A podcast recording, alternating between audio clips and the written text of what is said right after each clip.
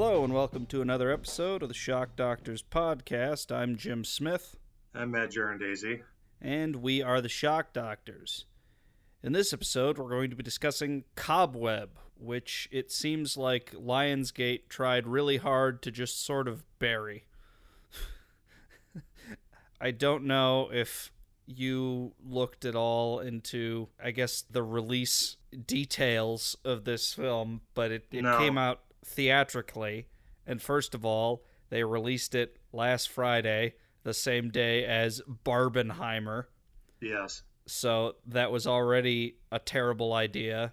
Also, it's a horror movie. Why wouldn't you just hold on to it until the fall, particularly given the competition of that weekend specifically? And also, it seems like they didn't release it in that many theaters. And it's even more confusing on top of all of those things because it's not one of those where they released it in a few theaters and then simultaneously offered it for rent on Amazon Prime or whatever your pay per view streaming option of choice is. It seems like it's a theatrical exclusive, but like not that many screens, which is even weirder. Yeah, old school. No, I mean they should have sat on it until autumn, until pumpkin times. It is, it, it, and not just because it's any old horror movie. It has a sort of Halloweenish flavor to it. Yeah, for an, Um, any number of reasons, and we'll get into them. Yeah, it was a. I knew I knew nothing about this movie going in, not the release strategy, nor even a bare bones synopsis. The only thing that I saw in passing was that it was included in the so-called Blacklist, which is an annually published list of the best unproduced screenplays kicking around Hollywood. The, the Mhm. idea being, you know, like how is it that no one has thrown money at these things? Now, the term blacklist, as it pertains to screenwriting, the first movie that phrase calls to mind for me is, and I suspect always will be, Stoker, the Uh-huh. Park Chan Wook movie, because that was the first time I ever heard the phrase blacklist used in connection with movie making. And ever since then, and uh, Stoker is no exception, although I like it more than Cobweb, the blacklist has been just like a guaranteed recipe for a six out of ten movie for me. I have I have never, as far as I'm aware, maybe there I saw a movie that I was really wowed by that was on the blacklist and I just didn't happen to hear about it. But every movie that touts itself as having been on the blacklist, invariably I'm always like, yeah, I can kind of see I can kind of see why that screenplay got kicked around town a little while. None of them have ever really grabbed me by the collar and shaken me. I feel like there's been a few that it's been brought to my attention were on the blacklist, and I thought after watching them, oh, that was actually really good. What took so long?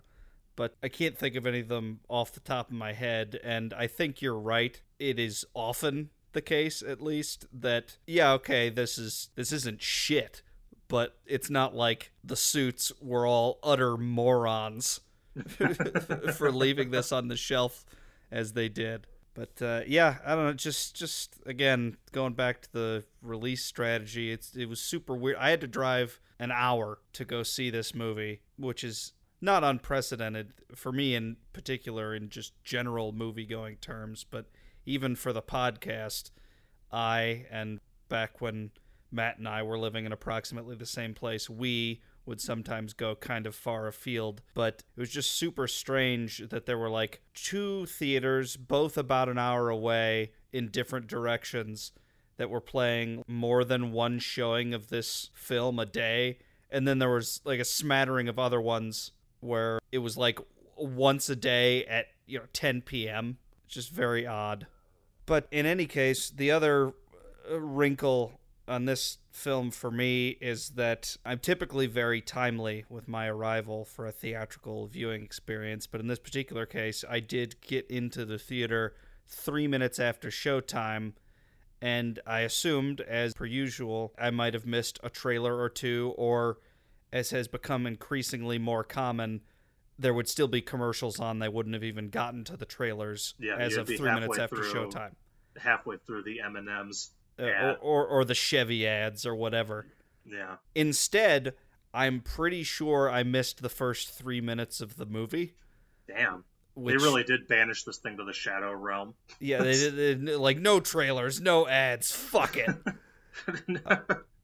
no, no Nicole Kidman monologues are going to grace No, this, well, this uh, film that we've shunted into uh, obsolescence. Yeah, very weird. And Not that three minutes of screen time amounts to that much podcast synopsis time, but Matt No. will be on his own for the briefest of moments there at the start of that. I don't have any notes on the first even five to ten minutes. I'd wager, and that's all a little bit of a, a- a blur. But um, I don't know. The, the movie's okay. We'll figure it out. Uh, but to give the brief preview before we launch in, the film follows a little boy named Peter who lives in a spooky house with his two parents who are pretty creepy. Yeah, the two parents, their performances are writ large, shall we say. They reminded me of, I always forget their names, I jotted them down, the two Twin Peaks alums who are in People Under the Stairs, Wendy Robie and Everett McGill. They Right. reminded me of the two of them. in balls! Damn buckshot!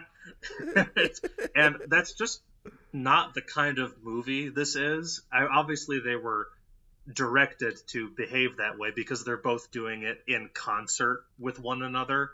But it's rather strange because everyone else is relatively terrestrial, and then they're very twitchy and kind of operatically creepy uh, in a way that I that I never got on board with. It's kind of interesting. So, for the sake of context, the father is played by the guy who I, I think he plays Homelander on The Boys, the star of many a meme. Yeah, got a very gifable face, that man. Yeah, and then the mother is played by Lizzy Caplan. There's a little bit of residue, I think, from her performance in season two of Castle Rock, where she plays Oh, a, a young Annie Wilkes. Very much so. Yeah, I mean, I liked her more in season two of. I was trying to remember where I knew her from. I kept thinking that I was just thinking of Sarah Paulson, but I have actually seen season two of Castle Rock, as you know. yes, Um, and uh, yeah, no, not Sarah Paulson, but within spitting distance of that kind of American horror story hamminess. yes. Anyway, not only are his parents quite creepy, but there's also something else going on in the house, and we'll get there. So we open with, oh boy, I really have have my fucking lifeline yanked away from me. I don't remember anything about this movie's opening several minutes. The boy hears knocking and rustling of a night in his bedroom. There is something or someone living behind the walls, and we're given to understand that it's a creepy little ghost girl. Everything about the presentation is leading us to believe that it's a girl who was murdered by his parents and is trying to coach him on how to survive and how to escape. It's a little bit black phone. Yeah, I In was that just going to say. And I'm trying to remember how this information is deployed. It's a conversation that the three of them, parents and son, are having over dinner. There was a child in this neighborhood who went missing some time ago, and we have every reason to think that the parents had a hand in that. Well, it's kind of put to him as his parents' justification for not letting him trick or treat. Yeah, for their overprotectiveness. Because she went missing on Halloween night, however many years before. So Mhm. that's why his mom, in particular, doesn't want him out trick or treating. And yeah, just between the parents just acting skittish while they sort of relate this story. Again, the mother in particular basically didn't even want to talk about it, and the father kind of deployed all this information. And then also the creepy ghost girl in the wall, basically, not right at the beginning, but within 20, 25 minutes more or less, it's kind of disclosed hey, this is who this is supposed to be. Yeah, I mean, this isn't our first rodeo. I figured I had connected all the dots. And it turns out much of this is, uh, I have to say, a pretty functional red herring. To what end, I'm less sure because the actual reveal leaves something to be desired, but it is not as blindingly obvious as it at first appears. And so I guess the film is to be commended for that. There's a little bit of Chekhov's blank business where the dad is strewing rat poison or some kind of poison around the halls, and the kid is watching him do this. Peter, did you say that was his name? Yeah. And Peter says, like, can I eat it? And Bees rightly pointed out that he's a little too old for those kind of under the sink imbibings. You know, it's like if he were just like six or seven, you know, but he's just like he's aged out of that kind of curiosity. You know, unless the box has hearts, stars, and horseshoes on it, you know, he he ought to know better. He has a teacher of whom he is fond, and it is reciprocal. They uh, are sort of they endear themselves to one another in a scene where he uh, sees a spider on his desk, good sized spider, kind of beetly deedly deedling along, and uh, she puts it under a glass. And given that the movie is called Cobweb, and that I went into it basically completely blind, outside of the thing about it being on the blacklist, which did bias me against it to a small degree. uh, I didn't think that it was going to be about arachnoid creepy crawlies per se. I figured that the title would be why do I want to say alliterative? What uh, you know, maybe allegorical. That's still not exactly the right word. You know, the title would be kind of abstract and poetical to an extent. It's, it's an illusion. Illusion, very good. Yeah.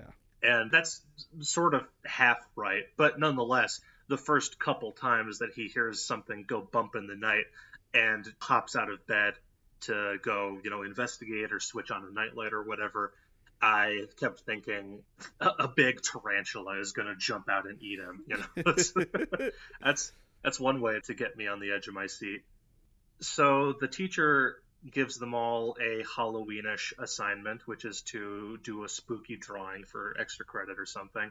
And the drawing that he turns in is of a boy in his bed in a pitch black room shouting, Help me, via speech bubble. And this alarms her and so she goes to the house to perform a kind of wellness check. And she doesn't really try to disguise her intentions at all. I mean, her tone isn't that accusatory, but she basically says to the mother who answers the door, you know, explain this picture. it's, it's, she comes on pretty strong. And uh, the mother matches her energy and is wildly sinister and says, you know, oh, Peter has an overactive imagination. Please excuse me. Slam. so everyone is putting their cards on the fucking table right off the bat. The kid has a couple midnight tete-a-tetes with the thing, the little girl in his walls. And at first he's in denial. He says, I'm imagining you. She assures him, no, you're not and then it goes in kind of a Tyler Durdeny direction where he hears her voice at school. So now I'm thinking, all right, the boy is off his rocker and he's just hearing things, and this is like a bad seed movie that's maybe trying to obfuscate the fact that it's a bad seed movie because the parents are also so creepy. Maybe we're going to find out at the end after he kills them with rat poison that they were actually totally normal and he was just his his perception was out of whack because he's hearing shit and he's you know loco bananas. So this is a weird little detour because the bad seed stuff doesn't go very far. It just covers this one little vignette basically and that's it. Well it's kind of instrumental really because basically it just gets him kicked out of school and kind of out of range of his teacher's help yeah, that's true. I think it's really just a plot device more than anything. And the movie is cut together kind of strangely. I'm going to talk about this a little bit more after the break. But the upshot that I'm going for here is that I don't necessarily think he was hearing the voice at school. No, I agree. I think that was an that was an auditory flashback. That's just not how it plays in the moment. Yeah, it's more of a kind of sloppy cross cutting. Yes. Between the voiceover from the conversation like the night before and then he's at school. But anyway, the bad seed thing that the voice gets him to do is he has this bully at school The bully never calls him a freak, so that's, you know, points for that. that's true. But the mother does say that the missing child was a traumatic experience, and that's become my new bugbear. So. true. But the bully is nevertheless written with a little too much like unmotivated psycho in him. Mm-hmm. Just a little bit too hostile. Uh, Yeah, you know, and it's, it, it's been a long time since I've dealt with elementary school bullies, to be fair, but he seems a little too just like extreme. Yeah, I mean, I think. I think in order to get away with that level of uh, sociopathy, you have to go the Stephen King route and make them like a 17 year old greaser who's been held back five to ten times. you know? Right. Exactly. Yeah, he's Um, just this little blonde moppet who doesn't really Right. look substantially more threatening than Peter. no, they're both fairly cherub faced. Yeah, but nevertheless, he at one point takes Peter's uh, painted a pumpkin. They've all painted faces on some pumpkins at school. Takes Peter's pumpkin and smashes it on the playground. Does a couple other things, tripping him on the bus and so forth. And so finally, the voice of the girl in the wall tells Peter, like, you got to stand up for yourself. You got to make him scared of you. And so Peter shoves the kid and ends up pushing him down the stairs, causing him to break a leg. And this gets him expelled, which puts him at home all the time now, as opposed Yeah. to much of the time. And I can see how this was a plot device, as you said, and how it was efficient for the screenwriter. It does lead to a certain amount of monotony Yeah. because we are now basically locked at home with him. And we get these two kind of one note performances from the parents. And eventually we get a kind of fun reveal with the girl in the wall. But that's sort of a long time coming. Not very long because it's a sub 90 minute affair overall. But we get another wellness check from the teacher where, again, cards on the table, poker faces off. The dad greets her at the door with a hammer in his hand, like he's ready to like he's ready to brain her on the spot. Mhm. And you know, won't you come sit down? And she I just into the- made coffee. with this hammer. I ground the beans by hand with He's this also he's- hammer. He's, he's bleeding copiously. He's got a serious gash on his arm, and it's it's like audibly dripping. that audibly, and I mean it's like making like plink plunk noises, and it's also just oozing blood in our faces and in her face, the teacher's. And she's like, "Are, you okay?" And he's like. I, he says he was doing some woodworking or something. I don't remember the pretense, but it's flimsy and unmemorable. And the parents are just huge creeps, and the teacher gets thoroughly creeped out and winds up fleeing the house. And there's a slightly clever bit of business with a uh, washing machine that's making a lot of racket and is concealing the fact. Uh, I jumped over this. They have moved the fridge out of the way in the kitchen, revealing a little Harry Potter door, basically, which they have shoved the kid into, and he has um, been dwelling in the basement. Yeah, the weird thing is that it's an undersized door, although not the smallest door in the house, as we come to find out. No, But it appears to be the only door into the basement. It is. which it's is not just like it's not just like a little weird ass hidey hole. It is the basement. So so apparently they just like don't use the basement unless they move the refrigerator out of the way. But uh, Right. anyway, yeah. So they've you know, once he's been expelled and they get him home, it's like, well, we're doing this for your own good. You have to live in the cellar like an animal for days or however long it is. And during this second wellness check, there's like a, a thumping washing machine that for a while obscures Peter, like kicking at the door because he can hear that the teacher is in the house and he's trying to get her attention. Then the washing machine cuts out. He kicks some more, although stops yelling, which is a little bit convenient. Yes, very much so. And then what's that noise? Uh, washing machine. The washing machine. And then the washing machine starts up again. It's like Yeah, as as, as his grip tightens on the handle of the hammer. Other than the thumping, there is a distinct difference between the noise of washing machine and no washing machine, but apparently her ears aren't that sharp. Yeah, I mean, it's just their good fortune, I guess, that they happened to be washing, you know, a pair of sneakers or something that was, you know, making all that racket. But anyway, I, I thought she was going to get brained here, but, you know, For- maybe maybe They're they laying it on so, so hard, thick. so Yeah, thick. exactly. Yeah. Perhaps I should have known they were baiting me. Well, I just, I don't know. I, they were laying it on so thick that I just figured this is not how you treat someone you're planning to allow to escape. Right. You know, this is like this is how you treat someone who you're planning to intimidate before removing them from the equation. You know, Correct. you're just trying to scare them a little before you splatter their head all over your coffee table. Yeah, I mean, I I like the bit with the washing machine enough. Him not yelling at the worst, most inopportune time is annoying. There are a few things about the basement that annoy me. The thing that you mentioned about how it is apparently their only means of accessing the basement is through this strange hatch behind the fridge. It's also, as I said, rather spacious down there. Kids got a lot of wiggle room. I feel like fucking Carrie, you know, Sissy Spacek only had a little prayer closet, a cramped little three by three room Mm-hmm. you can do better, especially with. I mean, it, it's cobwebby and unfurnished and unpleasant, And, and, it's child abuse. But he does okay for himself down there. I know the biggest problem that it presents is that, in a weird, almost unconscious way, him getting thrown into the basement sort of cements this impression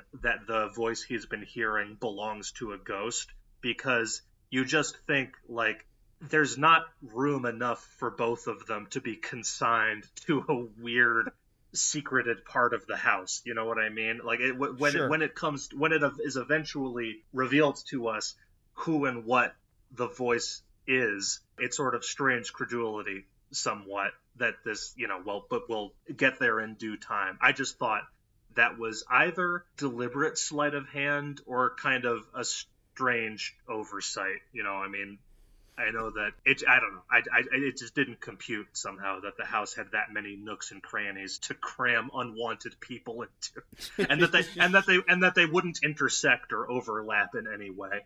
Right. I figured once he was thrown in the basement and he was alone down there, that that was that. But apparently not. Apparently not. So he has another heart to heart with the ghost at night, and she introduces herself finally. She says, I'm your sister. And the kid has a nightmare about his folks that plays like The Visit, kind of, the M. Night Shyamalan movie. The mother goes feral, basically, and runs down the hallway at him. And then he comes to, and the mother is consoling him. He says, I had a nightmare. She says, What about? And he lies and says, I don't remember.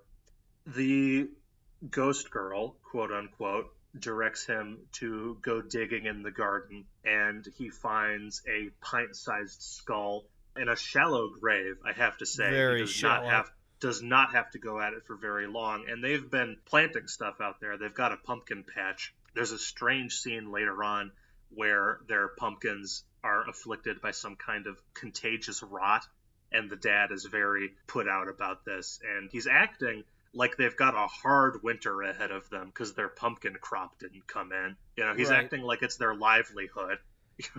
Well, he he he seems to be at home at weird times, and the mother is almost always at home.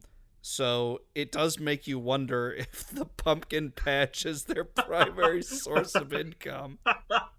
well, it, I mean, at best it would be seasonal, right? And Right. they've got twenty odd pumpkins back there. That's Well, not, even- you know. I mean, it might No- be no more than that, but wanna- even if it's fifty, how much do you sell a pumpkin for? Like ten bucks? Right. Well, Twenty and- if you're in a rich area and you can scam some yuppies. I mean, that's that's a thousand dollars. That's nothing. I mean, yeah, he finds this skull.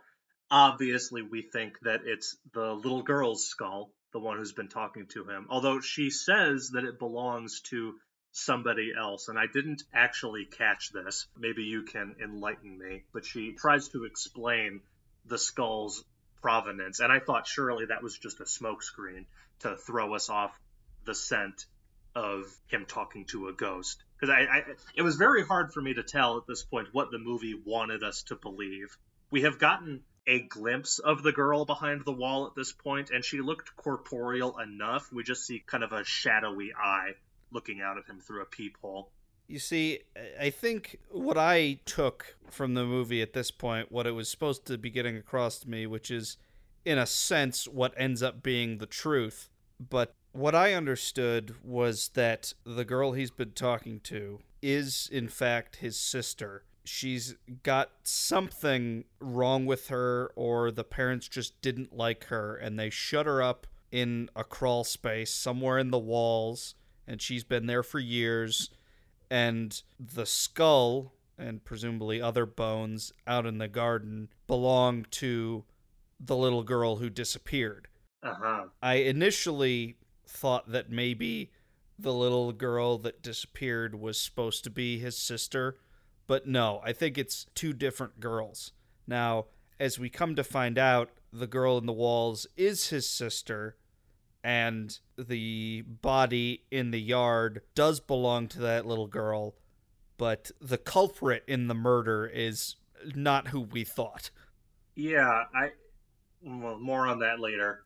Things come to a head one night when they're uh, sitting down eating dinner, the three of them, and this is how fucking Addams family these people are. This is how like kind of goofy and elevated the spookiness of this house is the dinner that they sit down to is like this prison mess hall slop. This, you know, this like complete, you know, they, they, they're sitting there and the dad is lifting the spoon to his lips and he says, "Sweetheart, did you do something different to the gruel?" he doesn't, he doesn't say gruel. No, he no, says he calls soup. He calls it soup. That's true, but it's kind of a misnomer.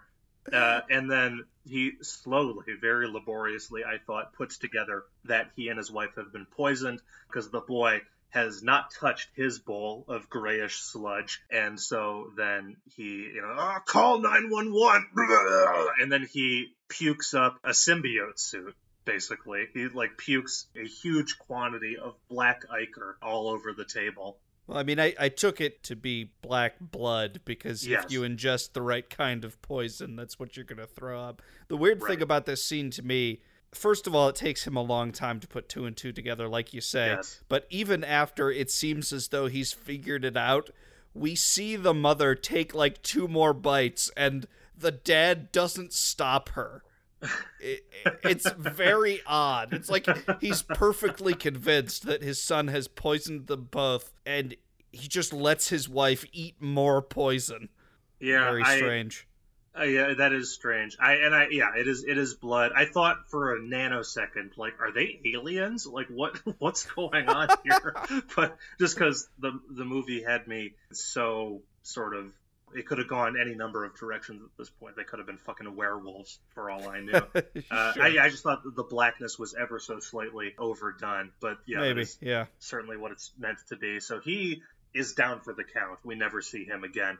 The mother puts up a little bit more of a fight, and kudos for that, I think, because in a fairly recent episode, I don't know which one or when it would have been topical for me to bring this up, but I've been saying since I was in high school that The Shining was one of my favorite horror movies, but it would be orders of magnitude scarier. In fact, unwatchably scary if it was gender flipped and Shelley Duvall lost her marbles and chased Danny around with an axe just because, for whatever reason, as part of the reason that Antichrist, the Lars von Trier movie, flips my lid the way it does, Mm-hmm. I find mad women just for some unknown, possibly evolutionary reason, you know, some some buried instinctual thing. I just I, I find mad women scarier than mad men. So unfortunately, the movie exhausts that possibility very quickly. There's just sort of a quick scramble up the stairs, and then she also succumbs to the poison,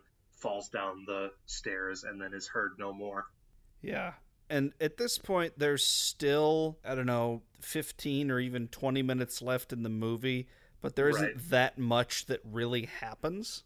Well, sort of. I mean, at this point, you think A, because you've got an eye on the runtime, and B, I mean, it's a short movie to begin with, but if the movie ended here, it would feel very slight. I mean, your ass can tell the difference between 70 minutes and 90 minutes. And so you think, like, okay, some other source of peril has to emerge. And I had increasingly been getting the sense that the little girl behind the wall was going to turn out to be nefarious. And at this point, my money was on her, and this is almost as outlandish as the parents being aliens. you know, I thought that she, I, I was still banking on her being a ghost or a spirit of some kind, and I just figured that she was like an insidious demon of some of some variety, and Sure. maybe maybe like the three of them, the family, had moved into a haunted house, and the parents had snapped under the strain of trying to protect their son from that malignant influence,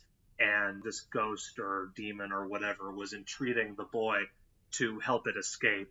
Because at one point, the mother sees the peephole, and, and there, there's a torn bit of wallpaper where he and his sister have been communicating, and she says, What did she tell you? Again, no one in this movie has a fucking poker face worth a damn.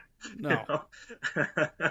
and uh, okay, so they know about the whatever it is. You get the sense that it's up to no good, but you don't know. Well, anyway, he lets it out. There's a different hidey hole behind the clock. We've got this big old grandfather clock. Kid pushes it out of the way, opens up the hatch, and then is greeted by sinister laughter that would like be a prelude to a boss fight in a video game. You know, it's very like, like car- cartoonishly evil laughter. Well, yeah, it's laughter, and then when it starts speaking to him, it's got like Pazuzu voice. It's like Mercedes McCambridge level, like, "Yeah, you've let me out, Peter." You know, like, just- yeah, Okay. sounds just sounds just like Harvey Fierstein. oh crap! I didn't think I got quite there, but maybe I did. Uh, uh, Well, the reason I said not that much happens is because so simultaneous with this kind of cross cut, we've got the bully and I guess like an older brother and some of his friends scheming to get revenge for his broken leg. And then the also boy has also signaled the teacher for help, which we for- neglected to mention. Yeah, and so she's scrambling to get to the place too. And the last 15 minutes are basically this merry-go-round of four bullies and bully accomplices all getting wrecked by the person from the walls and then also Peter and the teacher like trying to escape and running around. All of the bullies get killed. At some point in all this, we discover that Peter's sister, because at this point we just take that part of it at face value, she is in fact deformed. It mostly seems to be just her face.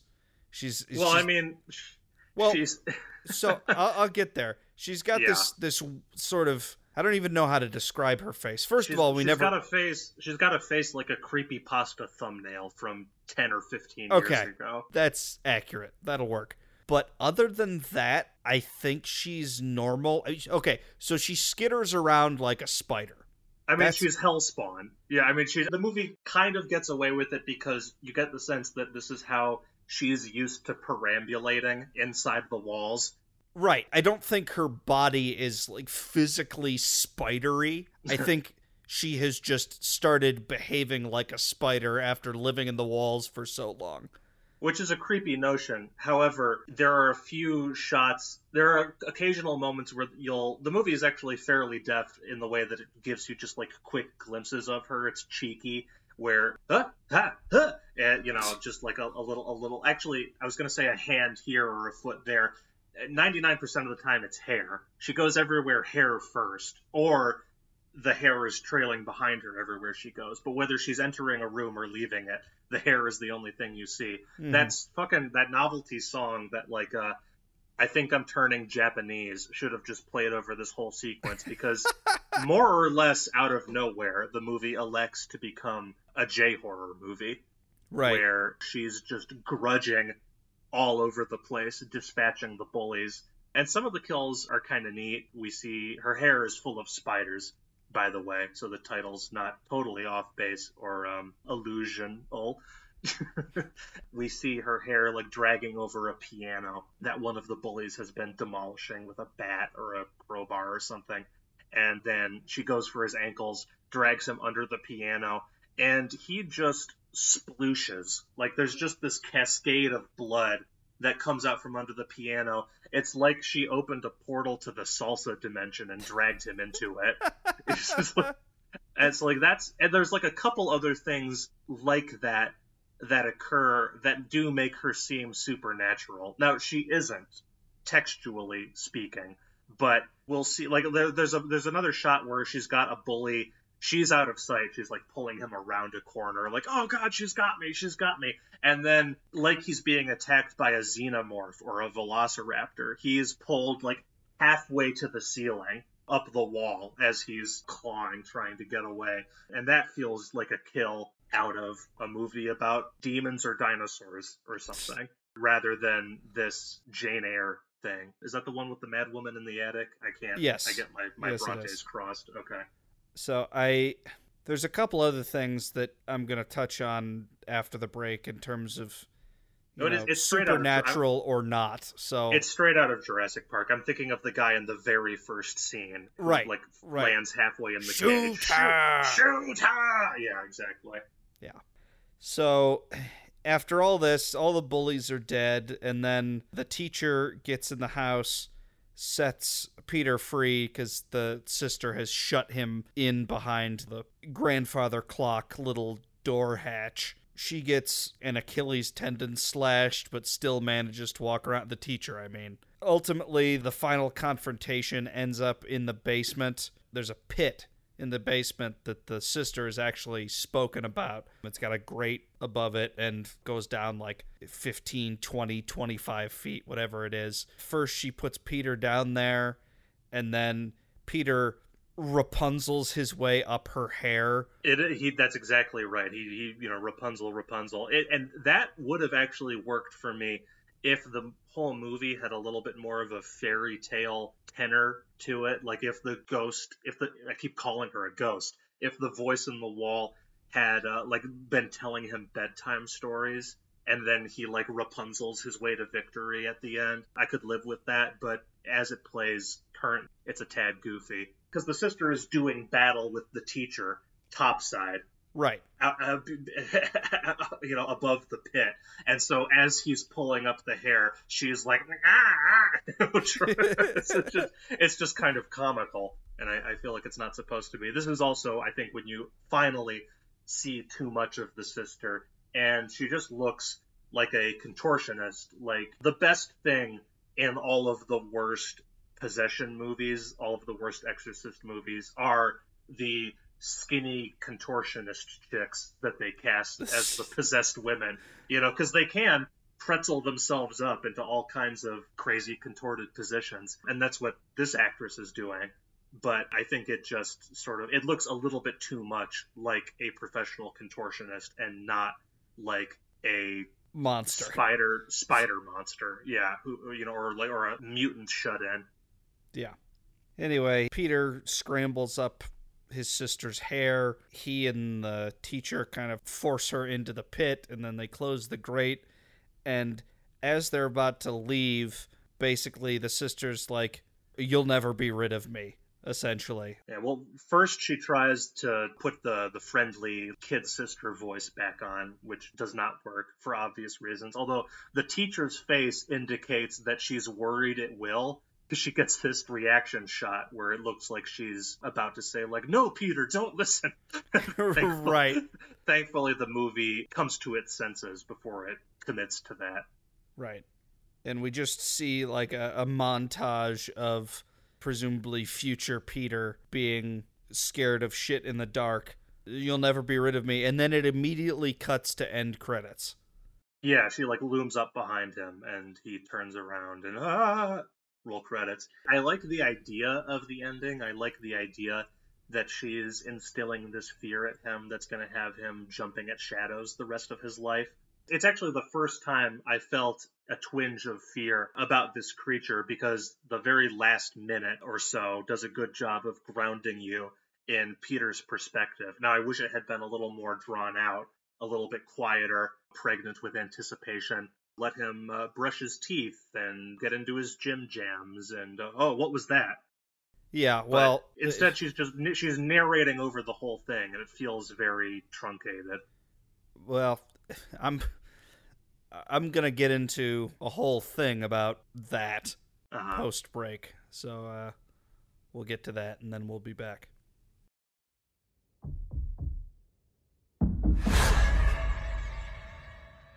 It's okay. It was just a bad dream. I heard it again. No more nightmares tonight. Okay, champ? Daddy! This is getting ridiculous. This is an old house. There's bound to be bumps in the night. Hello, listeners. It's Jim, here as always during the break to tell you some stuff you probably already know. Please follow us on Twitter at Shock Doctors Pod, on Facebook at facebook.com slash shockdoctorspod, or check us out on Apple Podcasts. The podcast is also available on Spotify, Stitcher, and TuneIn. If you've got an idea for a movie you'd like us to check out, feel free to send us a DM on social media or email us at shockdoctorspod at gmail.com. And now, back to the show. What is that? The banging.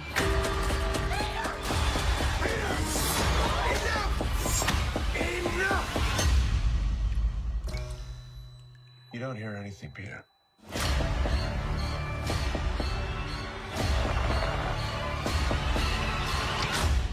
Beautiful imagination. It's going to get you into trouble one day.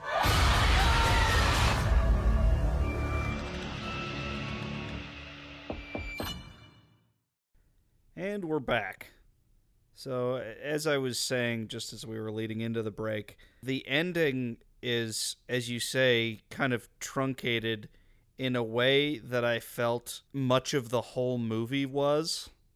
Mm. I don't know if you got this vibe at all, but there's there's just you know, far be it from me to criticize a movie for trying to be lean and mean.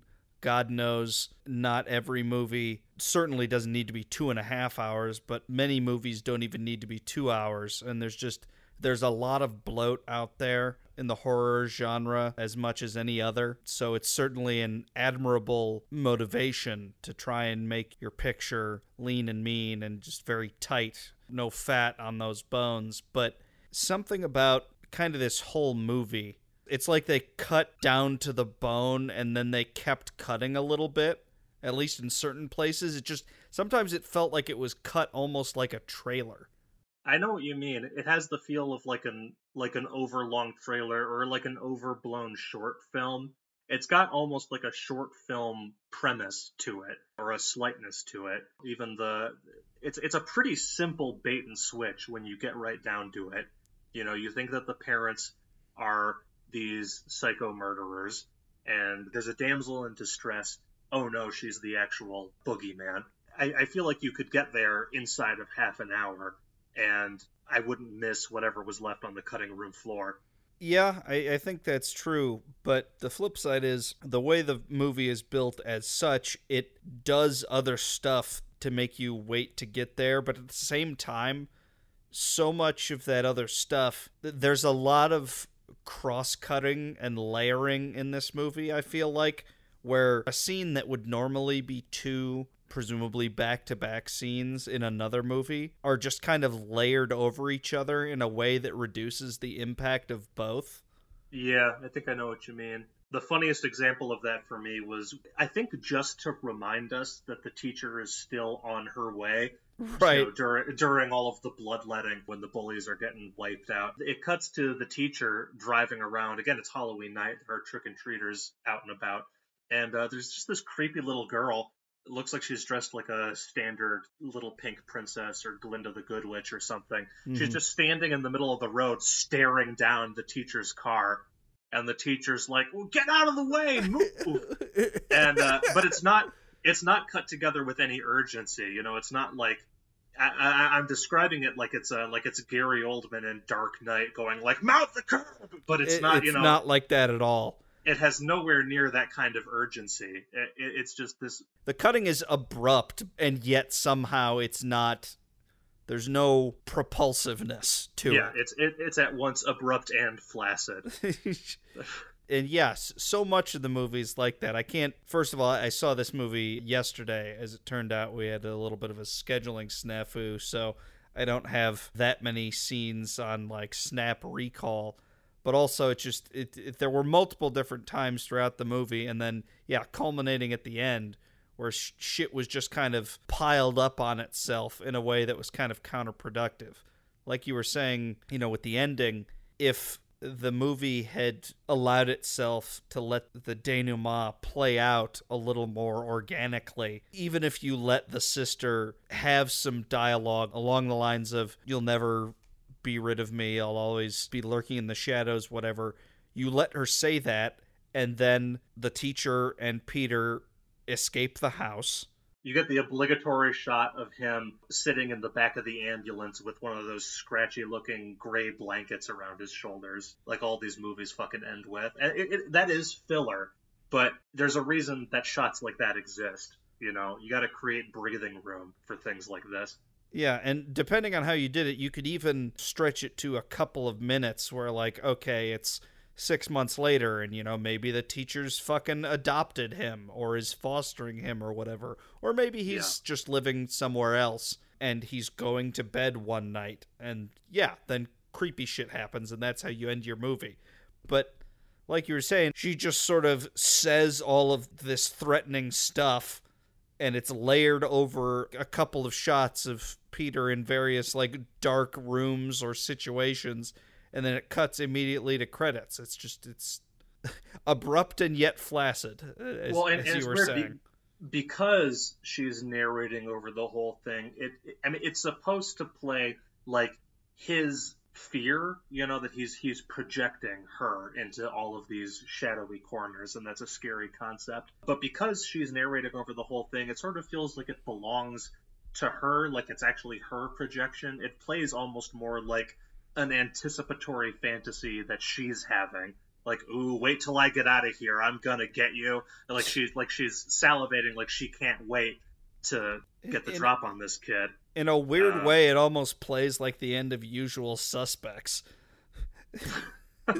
well, what the ending that it reminded me of, and it had it winds up being a less successful version of this, although it had the potential to be much scarier. I think just because the the nature of the beast is sort of scarier in this movie, at least on paper, on the blacklist.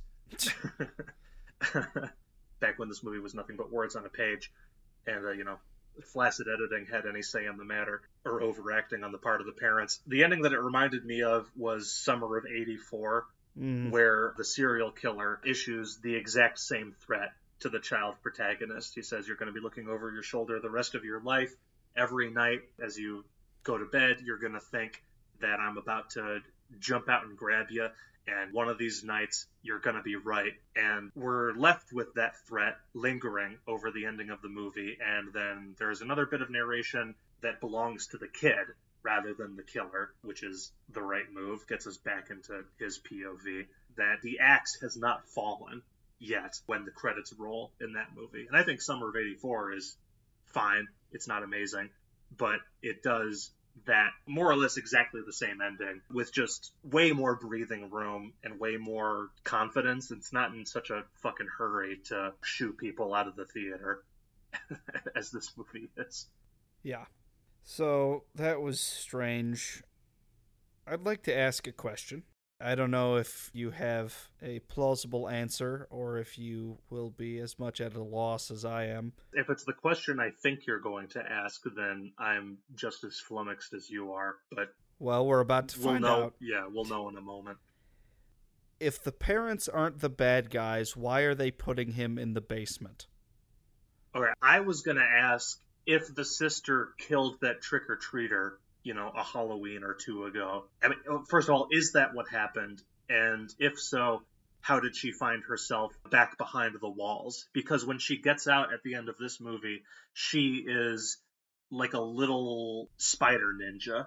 I mean, she she goes right for the Achilles every time. She is like vivisecting people barehanded, like ripping them clean in two. Yeah. I don't know how she could possibly have been reconfiscated by these by these two helicopter parents, you know, armed with a hammer. so these are both valid questions. Let me expound on mine first. Clearly, these two parents, based on their performances, are meant to be very odd. But when we get right down to the end of the movie, what we have is a situation where these two people have a daughter who is born with a pretty serious facial deformity. Yeah, with with a bad case of a Jeff the Killer face. Right. Now, the right thing to do, of course, would have been to treat her just like a normal child or to give her to some kind of medical personnel who could care for her rather than closing her up in the walls. So they're not meant to be fully righteous people. I get that.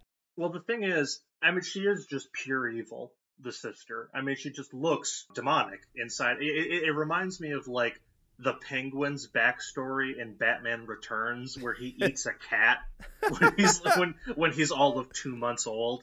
Right. You know, they're like wheeling him, him around in that gothic pram. You know, Right. it's, it's it's it's it's Tim Burton full tilt, and I almost wish we'd gotten like a flash. It would have been comic booky as hell, but I almost wish we'd gotten a flashback to that effect. You know, to kind of indicate that the parents have actually been living under her thumb all this time. That even though she's in captivity. Maybe she's been psychologically terrorizing them, whispering to them at night the way that she does with their son. You could do all kinds of twisted stuff with that. It really does seem like she sprang from Satan's loins. She's just pure malice. It's not like if they had just not stuck her in a crawl space that it would have been like that Eric Stoltz movie where he's where he's deformed. Mask, yeah. Oh, that- al- yeah. Although that is certainly the narrative the sister is trying to sell, I think. Yes, unconvincingly through her insane Jeff the Killer grimace. Yeah. So, setting aside the question of just how culpable the parents are for doing that, I don't understand why their weird Margaret White, shitty, abusive parents toward Peter, who, as the sister often complains, is a perfect cherub child. Yeah. Why are they throwing him in a dungeon? Even if he did something bad, like that, that doesn't seem to be the move. Why are Well, they even- even- weird toward him outside of that? It Yeah. just doesn't really make sense. Sticking him in the bu- in the basement doesn't even make sense tactically because it's putting him, one would think, in closer proximity with his sister, who he's not supposed to know about. Well, yeah, because at one I mean- time she was kept in the pit, Yeah. and presumably, at least some of the time, she has access to the basement again. So it's it's very. I don't understand why the parents treat Peter the way they do, unless they're just meant to have completely snapped, which I guess is possible. Well, I mean, if you can abuse one child to a very extreme degree, I can understand how you would abuse another child to a somewhat lesser degree. But I do think it would just play creepier and maybe even more psychologically plausible, but certainly creepier if they were more or less outwardly normal and they had just done this unspeakable thing to his older sibling that they you know and that was verboten you know and they had tried to put it behind them. But it's not like it's not like they drowned her like a sack of cats. They are trying i think to reach some kind of a middle ground where i don't know it's very odd they don't really have psychologies worth unpacking i mean the Mhm. reason to keep the older sister alive in the walls is to not have blood on your hands, I guess, not have the stain of her murder on your conscience. But they seem so nutty that they would have just eliminated her. You know, I mean, it, it's just so the, the performances are just so hammy, and the way it's written is so fucking monsters that I don't know. That never made any sense to me, really. And then the the kid is not a little Wednesday Addams. The kid is perfectly normal.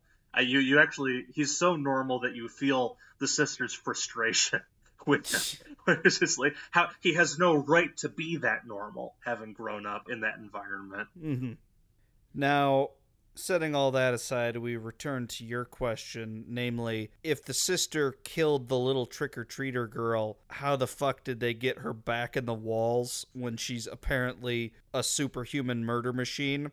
That's an excellent question, I and I have absolutely no answer. The idea of her creeping around town at night in a barbarian sort of way, I think the hobo has a line to that effect that sometimes the mother or whatever, mama, the thing, the beast woman, comes out of the house under cover of darkness sometimes. That's a scary premise, but there's no way that if she got out, she would come back under lock and key, you know, of her own volition. Especially because the whole kickoff to the climax is her getting Peter to let her out. Yes. If she could come and go as she pleased, she wouldn't need to get him to do that. Right. Well, and the, I think that loses something because there is kind of an evil genie resonance to that. The fact that she has to trick him into pushing the grandfather clock out of the way. That felt very Resident Evil to me, you Mhm. know? And now she's free. The cat's out of the bag. Can't put the genie back in the bottle. That loses something if there was a previous successful escape attempt on her part that did not involve him. And it just it it it, comp- it overcomplicates things. You need to have that fairy tale simplicity that she's been in there this whole time uninterrupted and only he by virtue of their shared blood or whatever their familial connection he has the key the tool the whatever to spring her from this cage and, and, and then pay the price. I don't know. I'm waxing poetic here. My point is that especially after he rapunzel's her hair my soul was crying out for a little a little more and this runs kind of counter to what you were saying before but like a little more leanness in terms of the storytelling if not the filmmaking per se at least the actual events that have unfolded. I just don't I mean, part of it is that the movie is all smokescreen, right? I mean, the, the reason to bring a missing trick or treater whose skull is in the pumpkin patch into things is that it muddies the water just enough that you kind of can't figure out what's going on. And I honestly think that's why the parents' performances are what they are. It's just to stir things up and make things cloudy so that it is a little bit more difficult to discern that the actual villain of the piece is going to be the girl in the wall. Right. And I just think that it's successful in that regard, but in the final analysis, it's one wrinkle too many, and it interferes with the sort of fairy tale simplicity that I was looking for in this material. I wish she had told him bedtime stories, that maybe they'd known each other for a little longer. Like maybe when the movie picks up, she has just begun speaking to him. She's broken her silence for some reason. Well, she actually, actually not for some reason. The movie sort of lampshades this. She says she had to wait for him to be big enough to tip the clock over, Yeah. which is fine. That makes enough sense. He still looks a little too little to be able to push it over, but we- we'll let the filmmakers fudge it. I don't really care about that. However, I wish, almost like Phantom of the Opera style, Sing to Me, My Angel of Music, I wish that they had had interactions prior to the movie opening. Even if it was just like once or twice throughout his childhood, if he'd been like in the bath once and thought he heard something behind the wall. The idea that she's been there this whole time is creepy, and I, I don't think the movie does enough with that. It certainly doesn't do enough with it at the tail end. That epilogue needed a lot more breathing room, as we've said. There also could have been a prologue that was a little bit more drawn out and which showed you a few key episodes in his adolescence where maybe she intervened in some small way and tried to, I don't know, mold him. Because that's what she's doing. She's conditioning him to be an asset for her. I just think that her vow of silence doesn't make a whole lot of sense. I understand that in order for him to be fully useful, you need to wait until he's, you know, got that clock pushing strength, you know, in his in his little body. But I don't know. I'm envisioning a movie with like an extra 10% on either end and 20% less in the middle. and I think I think I would have liked that a lot more. I'm sure I would have. Now, there's also a somewhat more minor related point relative to the sister and how she's viewed in terms of like her abilities and whatnot. There are multiple occasions where it seems as though she is closing doors by pure magic. Yeah. Some of them, the angles are such that it's feasible that she was just on the other side of the door physically moving the door, and that's fine. But at one point, there's a wide of the front door of the house, and this is from the inside of the house, and somebody, I don't remember who, is trying to get out, and then the door slams shut. And the way the shot is framed, there is no way that the sister could have gotten a hand or a foot on it and we didn't see it. There's just the door closed by itself. Maybe Peter's got psychic powers. Saving that for the sequel. Yeah, but th- number one, I know you're being facetious, but number two, the scene is not set up in a way for that to even make sense. It's not like Peter's like, ah, I'm gonna trap the bully in here so he can die or whatever. It's just the sister can magically close doors, and then if that's Yeah. the case, why can't she magically move refrigerators and grandfather clocks and unlock doors and skitter around and leave whenever the hell she wanted? Well, you'd think she. I mean, her her strength is such that she ought to have been able to just burrow her way, you know, to, to like a fucking groundhog, you know, out under the lawn. She is just an entity, and I, and I kind of like that. Or would if the movie was better about grounding us in the kid's perspective, because he would perceive this terrible mutant as being like a witch, like a spider thing. Mm-hmm. If it were tinged more with his subjectivity, I might have found it very scary. Instead, I just found it at best kind of enjoyably oddball. It's like the end of a Tales from the Crypt episode or something. I mean, it's basically the same reveal that we get in Barbarian, mm-hmm. but something about it is just so much more Looney Tunes. I don't know. It just just, just so much more. I'm always invoking R.L. Stine these days, but it is. It's Goosebumps. It's it's Are You Afraid of the Dark? ultimately because the perspective we're anchored in most of the time is what you would call objective it's just like the filmmakers wanted to have their cake and eat it too and have a little bit of the supernatural hanging about things when the actual thrust of the film is just that she is a deformed human being but apparently occasionally she can also close doors with her mind. Uh, like uh, just have a little consistency. It's frustrating. I also I was kind of annoyed. We already talked about how the bad seed stuff has just kind of one scene where it happens and we didn't necessarily need to see like multiple scenes of her getting Peter to do something bad but that's also the one indication we get prior to her evil laughter that really suggests that maybe all is not right with the girl in the walls. It's literally just that. Other than that, Yeah. she's just all I don't want to say sunshine and rainbows because she's a girl trapped in the walls, but eh, you know, she's she's all sweetness toward him. Yes. And, And- meekness. Yeah, and obviously, if they laid it on too thick, then it's just super obvious. But even one more instance of the mask maybe slipping a little bit, and even if Peter doesn't notice, or if he does, you know, one way or another, if the audience can see that instead of just constantly having the crazy parents shoved in our faces, I might have appreciated that a little bit more. Yeah, I mean the parents do overstay their welcome. Yeah, I mean they're they're they're such. At one point, the the mother she takes the line, "Wait till your father gets home," and drawing out the syllables the way she does, and the amount of panting that she injects into it, she turns those six words into like a multi-stage soliloquy. It's like, "Wait till your father gets home." it's like it, it- everything is kind of pitched at that level even when it's subdued, it's subdued with a capital S, you know, like, and underlined and italicized. Mm-hmm. It's where subtlety goes to die, or it, uh, it, it puts the B in subtlety to, you know, coin a phrase. Yeah.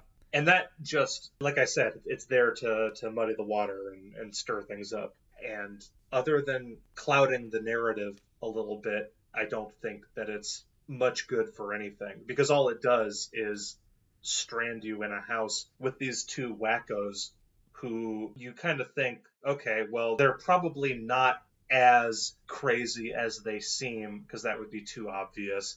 Or maybe they are, but it will put, put it this way what makes the reminder of people under the stairs so weird is that this is a movie where in this case it's not people plural and it's not under the stairs so much as in the wall but nevertheless in this movie the thing under the stairs is evil. It is, it is like at least as evil if not more so as its captors. Whereas when wes craven does this kind of a reveal the people under the stairs are basically hostages.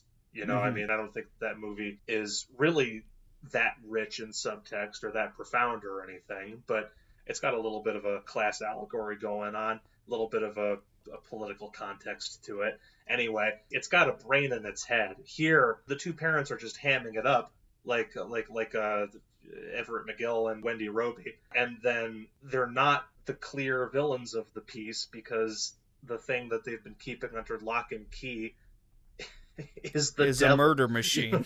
yeah, right, exactly. A ninja spider in a woman's skin. So it's it's it's just kind of gives you this who cares factor, and that's fatal, of course. Yeah. Now I have a question for you. I was wondering this throughout my viewing experience. At first, I wasn't sure just because I came in from the brightly lit movie theater hallway immediately into the fully dark theater with the movie already started. But as I was there for a while longer and the problem never really abated, even as my eyes must have adjusted, I don't know whether this was a projection issue or whether this is just an issue with the film. Was the film super dark for you, like visually, like muddy? Um, it might have just been a projection issue. I can't really weigh in on that, or you know, anything of a cinematographic nature because I watched a shitty cam rip of this one as I as I have often of late. So I have to reserve judgment on that. It would be unethical of me to render a verdict. Yeah, cuz on the one hand I feel like of late I've seen multiple movies where they're just maybe projected too dimly. Yeah, it is a dying art a bunch of uh, IMAX 70 millimeter screenings of Oppenheimer got bungled over the past week, from what I hear. I I just barely snagged a ticket for a 70 millimeter IMAX showing in Grand Rapids, but I have to wait fucking two weeks from tomorrow to see the goddamn thing. Barbenheimer, it's a fucking megaton bomb unto itself. Well, that and you know, a there's cultural nuke.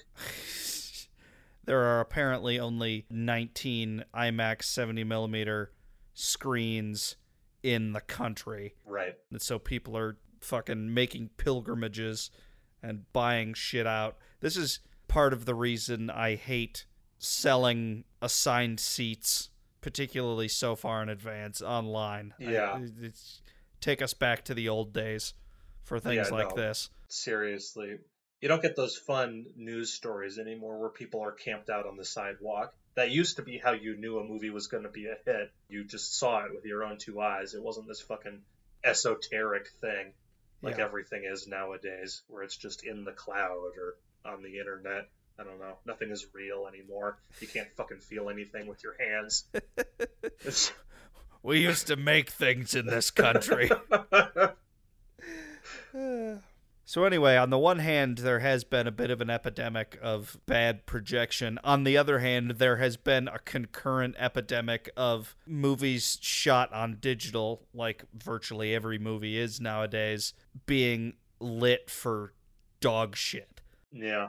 And, and gaffing being a dying art also. you know, people just don't know how to fucking light things anymore because when you were shooting on film, you were required to light things by a certain amount, and now technically digital cameras can do more shit and see more shit in the dark, but also if you don't give them enough light, you still can't make things out like you should be able to.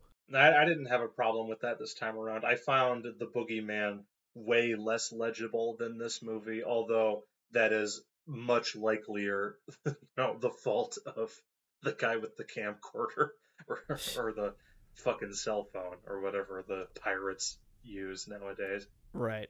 Okay. Well, I, I guess that's an open question, but either way, bad projection or bad lighting on the shoot, something was wrong on that front. I only watch these shitty cam rips when it's a theatrical only release that isn't hitting digital in any way, shape, or form prior to us having to record our, our schedule being set in stone mm-hmm. uh, and not by me.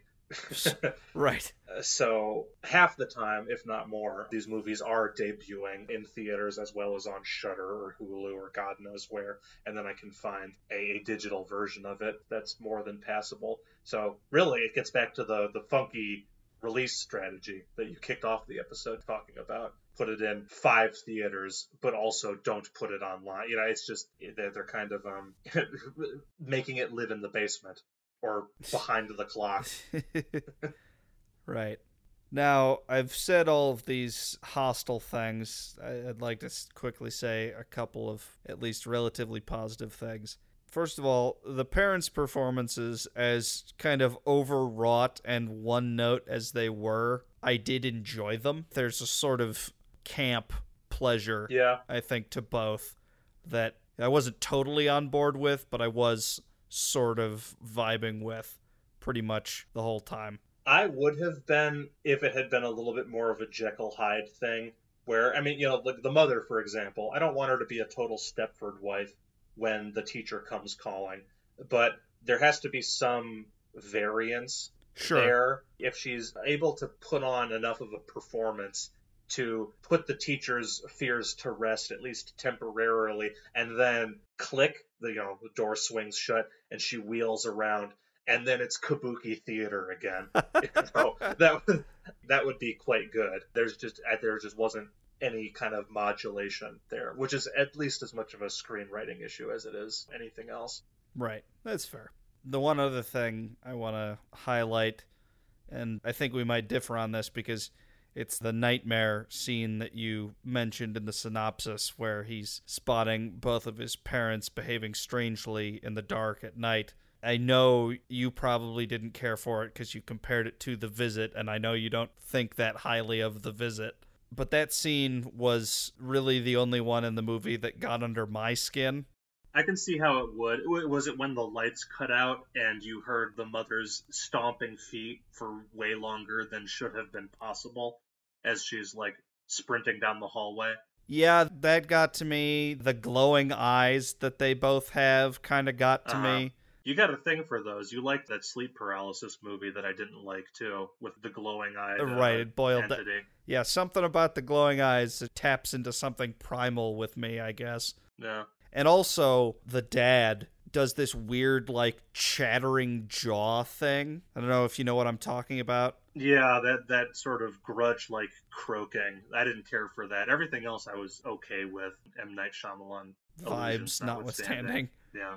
Yeah, I I don't know for whatever reason that squicked me out in suitably effective fashion also. So I liked that scene relatively well. Yeah, I, I, it was not like a low point for me or anything, and I'm not even M Night's number one hater. I think sure. that uh, I have I still have my knives out for the visit a little bit just because that marked the turning point where the modern Shyamalan kind of kicked off. And I just yeah. there was just a chorus of people going like M Night's back baby. And you know I mean I think he's made some okay movies since uh, what 2015 when mm-hmm. the visit came out. But I don't think the visit is anything to write home about. Sure. And I think he's still just as hit or miss as he's ever been. Right. So but yeah, I mean, it's not like a black mark on this movie's reputation or anything. And actually, the the mother, the you know, the running down the hall. What what happens is she's running down the hall, and just spatially, she ought to come sprinting through his bedroom door in another few strides. Uh, Yeah. But the lights cut out, and then you hear her stampeding through the darkness for Too long. way longer, for, for way too long. And then there's a lull, and then she comes lurching out of the darkness. And honestly, the delay, as is often the case, the delay is much scarier than the payoff. I Yeah. actually would have found that nightmare a lot scarier if she had never come through the door, but had maybe emerged from somewhere else, you Mhm. know. But like I said, not a low point. I just, at the risk of damning with faint praise, it's really not that faint because it's the shock moment that the whole movie's been building up to. I like the first few minutes of the sisters spidering around.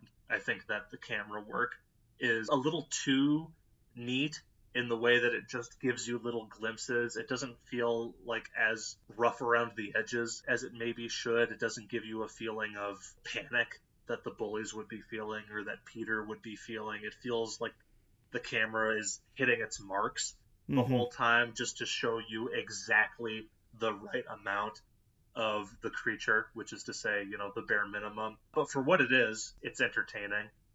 And it works better for me than the face reveal, God knows, because you haven't seen the Jeff the Killer visage at this point, and it works Right. better than the Rapunzel thing or the contortion act. Basically, after they get into the basement, you see too much of the thing and the spell is broken. But at least initially, when she's on her on her ninja murder rampage, it's Goldilocks. You know, it's just the right amount. Right. So, as for recommendations, this reminded me of a lot of movies, all of which I liked a little better than this one, if not a lot better in some cases. I already mentioned Summer of 84. That's the one where the margin is thinnest. Another movie that is often compared to Summer of 84 is Clove Hitch Killer, Mm. which is about a boy who figures out that his dad is a serial killer.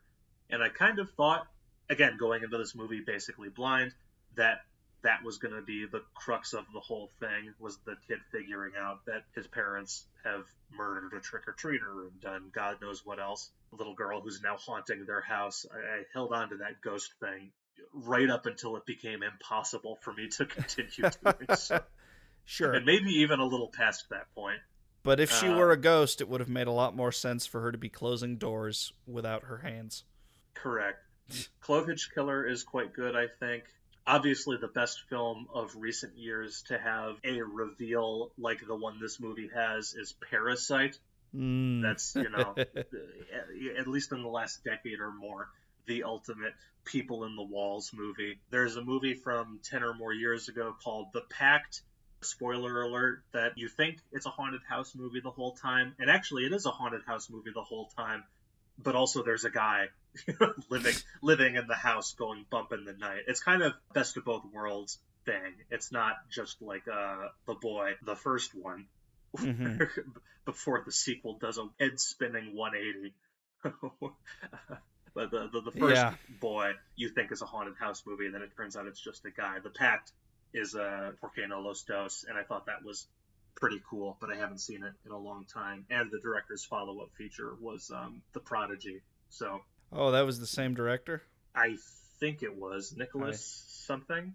I'll take your word know. for it. I, Yeah, I didn't I- to know that. Uh, I mentioned Barbarian at one point. Not as good as Parasite, but it got a lot of attention last year, and it does the monster woman in the walls thing better than this movie does. My two big recommendations are one for a film horror comedy from the late 80s called Parents, directed by Bob Balaban, strangely Weird. if I'm not wrong about that, and I don't think I am, and starring Randy Quaid. Uh, it took me a second. Randy Quaid as this sort of leave it to Beaver, father knows best, you know, Ward Cleaver type who happens to be a cannibal.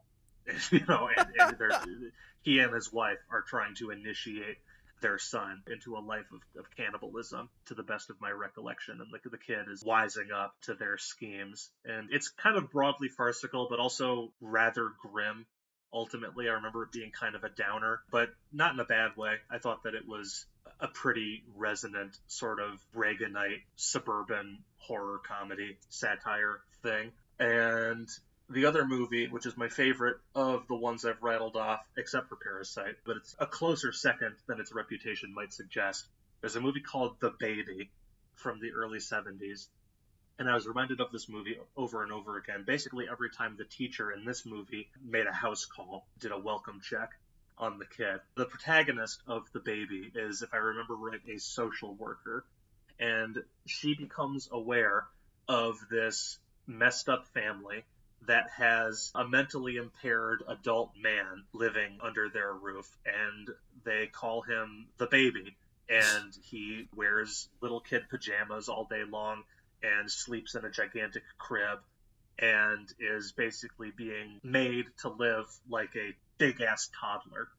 And the uh, social worker is trying to extricate him from that situation.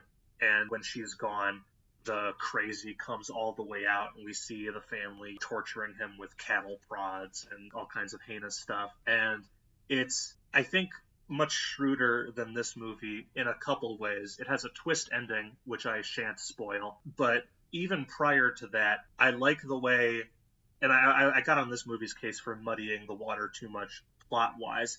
The baby is shrewd, I think, in the way that it muddies the water in terms of character motivation, because right from the outset, although obviously our sympathies are with the social worker rather than this family of nutters, the social worker has kind of a holier than thou streak Mm. and is a little strident. So it creates this almost um, it's almost got like a like a 70s John Waters kind of vibe to it where you sort of can't root for anyone.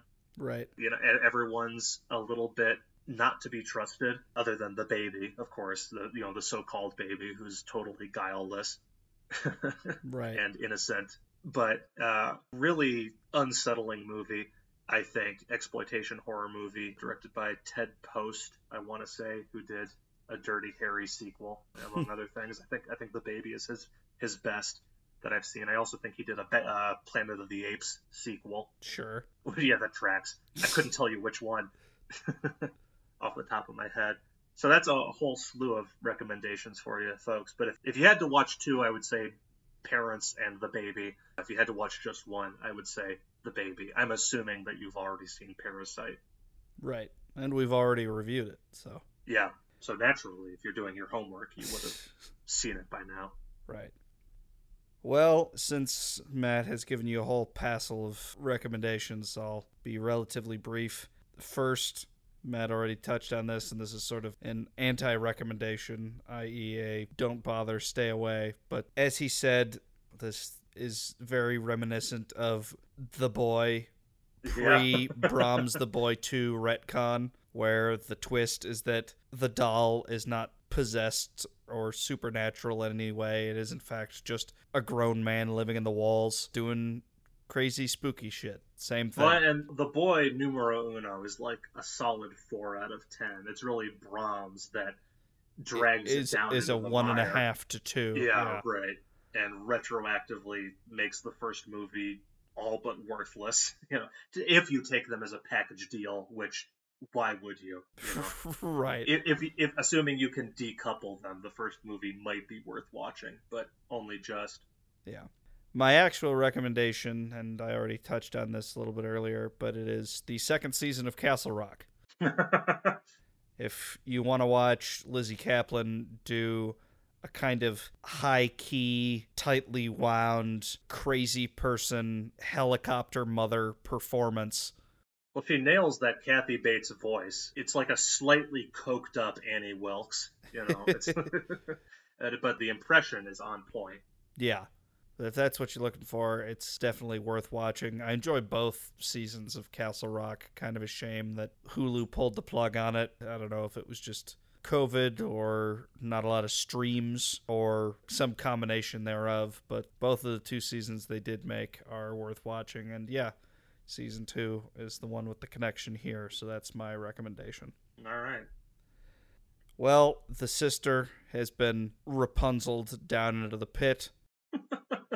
She will not be haunting our nightmares in the same way that she's supposedly going to be haunting Peter's. So I guess that's good. Until next time, I'm Jim Smith, I'm Ed Sharon Daisy. and we are the Shock Doctors. We'll see you later. As always, we have some acknowledgments. Our music was composed by Will Connor. Audio for the bumpers was taken from Cobweb 2023 official trailer, Lizzy Caplan, Woody Norman, Cleopatra Coleman, Antony Starr, uploaded by Lionsgate Movies. All rights reserved. Our next episode will be up on Sunday, August 6th, and we will be discussing Talk to Me, where teenagers summon spirits using an embalmed hand, a party trick that soon goes horribly wrong. See you then.